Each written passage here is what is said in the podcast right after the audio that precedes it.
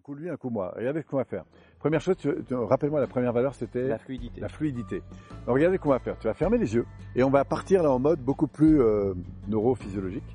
Dès qu'on manage sa vie par la dimension de la lumière, dès qu'on ouvre euh, ces failles que nous avons par lesquelles évidemment rentre la lumière, on accède finalement à un monde de possibilités, un monde de grâce et un monde tellement plus beau, tellement plus lumineux.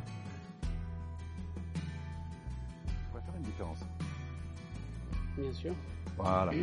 Alors tout en restant en contact avec ça, vous voyez, ce que je fais, c'est que je lui ai demandé de ressentir ce truc-là, à l'intérieur ici. Quand j'accompagne des personnes aujourd'hui, c'est eh bien, c'est d'aller mettre de la lumière dans ces parts d'ombre.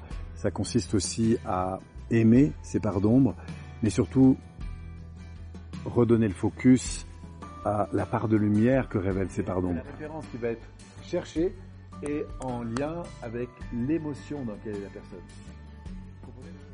J'ai pu découvrir à travers cette dimension d'oser en fait briller, d'oser chercher cette belle sensibilité qui est en chacun de nous. C'est bien de revenir sur les problèmes et tout ça, mais qu'est-ce que c'est puissant de remettre l'accent sur ce qui va bien, que ce soit avec ses enfants, son conjoint, ses amis. Penser à briller, en tout cas dans les heures qui vont venir, les jours qui vont venir. Simplement en mettant en avant en fait ce qui est beau, ce qui est bon, c'est ce qui se transforme en fait. Merci à vous et au plaisir de vous retrouver sur une prochaine capsule.